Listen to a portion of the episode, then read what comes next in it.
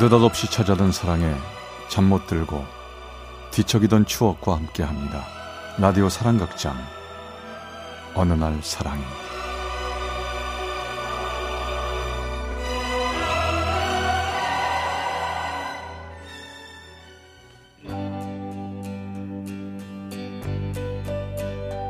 Sometimes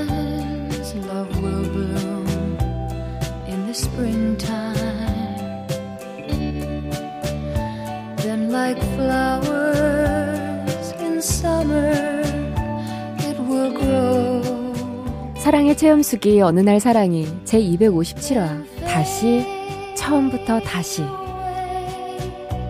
In the winter, when the cold 열심히 하면 되는 줄 알았습니다. 학생 때 공부하듯이 사랑도 결혼도 내가 열심히 하면 잘 될 거라 생각하면서 29살에 결혼을 했지요. 하지만 결혼은 그런 게 아니었습니다. 뭐, 뭐라고? 당신 서울로 간다고요? 어 그렇게 됐어. 회사에서 가라고 하니까 가야지 뭐. 아니 당신 혼자 간다는 거예요? 나는 여기 놔두고? 어쩌겠어. 놀러 가는 것도 아니고 일 때문에 가는 건데. 아니, 딴 사람한테 가라고 하면 안 돼요. 나 지금 임신한 지도 얼마 안 됐고 당신 없이 여기서 시어머니랑 시누이랑 아 몰라 몰라 아무 말도 안 돼. 아 아 괜찮아. 누나도 그렇고 엄마도 당신 이뻐하잖아.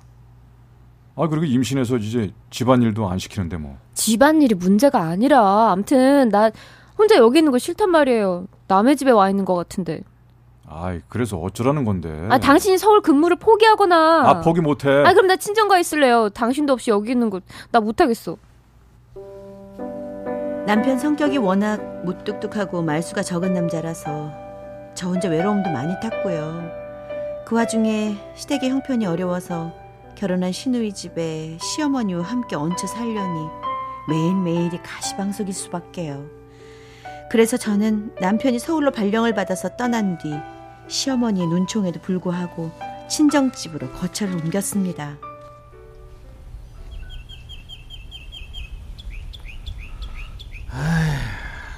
그래. 임신 중이니까 일단 영실이 네 몸부터 챙기는 게 당연하지만서도 그래도 시댁 식구들이 싫어할 텐데 아주 걱정이구나.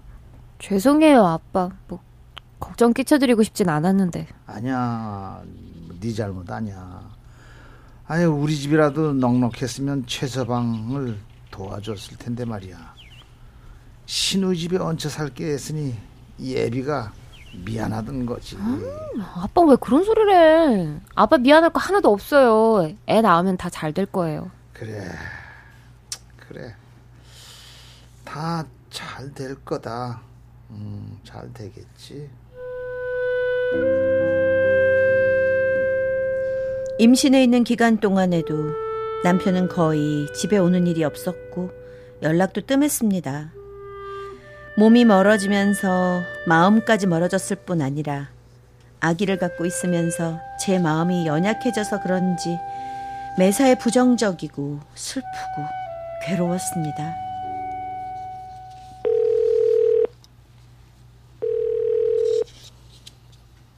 여보세요? 여보 나예요. 어 그래 잘 지내지? 나 이번 주말이 출산 예정일인데 그땐 내려올 거죠? 주말에? 나 못 가는데 못 온다고요? 아니, 당신 자식을 낳는데 안 와본다는 거예요? 시간이 안 될 것 같아서 그래. 지금 회의 들어가야 하니까 일단 끊어.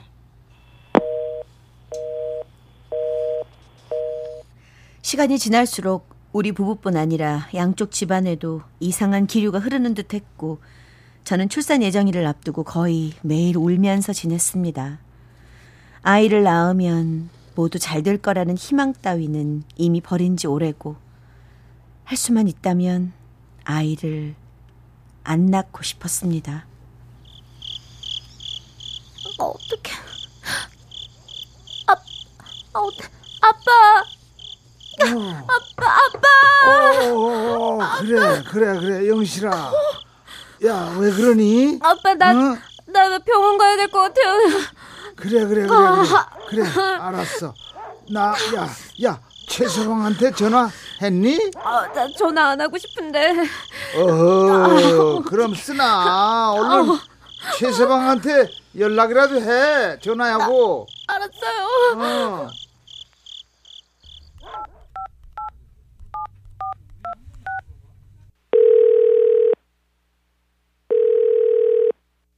전원이 꺼져 있어 삐 소리 후 소리샘으로 연결되오며 통화료가 부과됩니다. 나쁜 자식. 이제 전화도 안 받는 거야? 음성 녹음은 1번. 나쁜 놈. 용서하지 않을 거야. 저는 그렇게 남편도 없이 아이를 낳았고 아이와 함께 제 몸에 쌓여 있던 모든 분노와 슬픔도 터져 나온 것 같았습니다. 어? 야 우리 애기 이쁘다. 어? 음. 애가 이쁘기는 해요. 아 당연하지. 나를 썩 닮았대. 썩 닮았어. 어? 어? 애는 이쁘다고 하니 그나마 다행이네요. 오. 아 무슨 소리 하려고 그래? 눈에 도끼를 잔뜩 품고서? 헤어져요. 아, 당신 미쳤어? 애 앞에서 무슨 소리야? 에? 애기가 뭐? 애기가 내 인생 대신 살아줘? 이대로 살다간 내가 미칠 것 같은데 어쩌라고? 목소리 낮추지 못해. 나 내일 이 집에서 나갈 거니까 그렇게 알아요. 아기 낳은 지 3, 7일 만에 저는 가방 하나 챙겨 들고 그 집에서 나왔습니다. 대한민국에서 젊은 여자가 혼자 산다는 게 얼마나 힘든 일인지 저는 그때 처음 알았네요. 남들보다 더 열심히 일하고 더 바르게 살려고 노력하며 10여 년을 보냈습니다. 아빠 시원한 거 뭐 한잔 하실래요? 야, 난 됐다 그냥 뭐 물이나 마시면 되지 뭐 아유 아빠는 여기 냉녹차 두 잔 주세요. 아 그래 떠날 준비는 잘 돼가고 있냐? 그럼요. 아빠 걱정하지 마세요. 좋은 기회잖아. 회사에서 중국도 보내주고 뭐 다들 부, 부러워하는데 아이고 아는 사람도 하나 없는 타국 땅에서 괜찮겠어? 괜찮고 말고요. 아빠 딸 나 전영실 씩씩하다고요. 2010년 9월 16일 저는 중국으로 떠났습니다. 친정아버지한테는 1년 정도만 나가 있다가 돌아올 거라고 했지만 사실 저는 영영 안 돌아오고 싶었지요. 한국에서의 모든 기억을 잊어버리고 싶었거든요.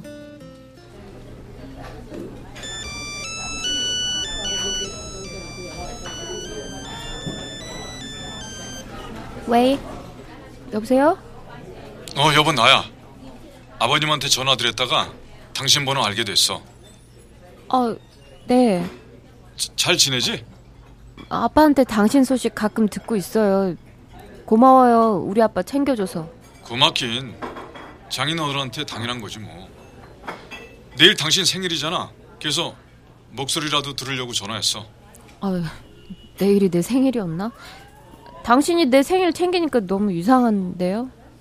내가 너무 무심했었다는 거그 당신이 떠난 다음에 알게 됐어. 어 그리고 여보 나 저- 지금 밖이라서 통화가 어려워요. 끊을게요. 잘 지내요.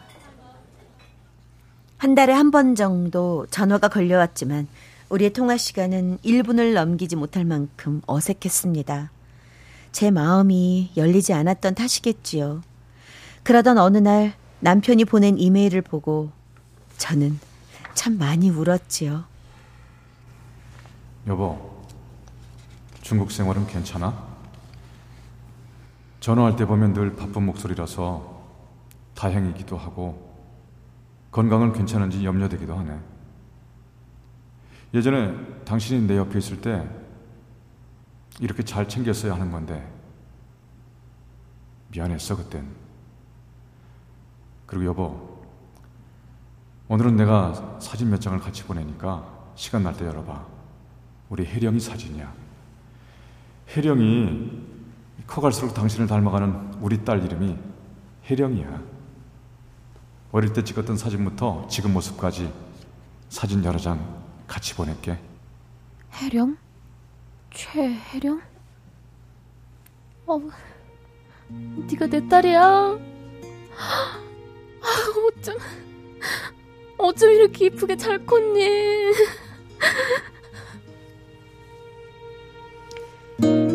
헤어진 지 15년 만에 남편은 제 마음을 열기 위해 끊임없이 노력했고요. 한국으로는 영원히 안 돌아올 것 같았던 제가 2년간의 중국 생활을 정리하고 돌아온 것은 남편과 딸 혜령이 때문이었습니다.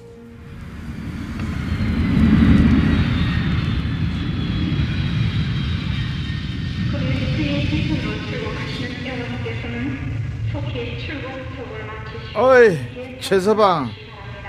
영실이 저기 나왔네. 영실아! 어 여보! 아, 뭐 공항까지 이렇게 다 나오셨어요. 아이고, 우리 아빠 더 젊어지신 것 같네. 아, 그래. 너 없는 동안 최서방이 아들처럼 아주 나를 잘 챙겨줘서 얼마나 든든했는지 몰라. 아, 그랬어요? 아, 고마워요. 고맙긴. 우리 정말 오랜만이네. 반가워 여보 그래요. 뭐, 집에 가면서 얘기해요. 아 자, 잠깐만 어 혜령이 잠깐 어 화장실 갔는데 혜령이도 같이 왔어요? 어, 어, 어, 저기 온다. 혜령아, 여기야. 이리 와. 인사해, 엄마야. 어, 안녕하세요. 엄마라고 해야지. 너 엄마 보고 싶다고 했잖아. 엄마, 저 혜령이에요.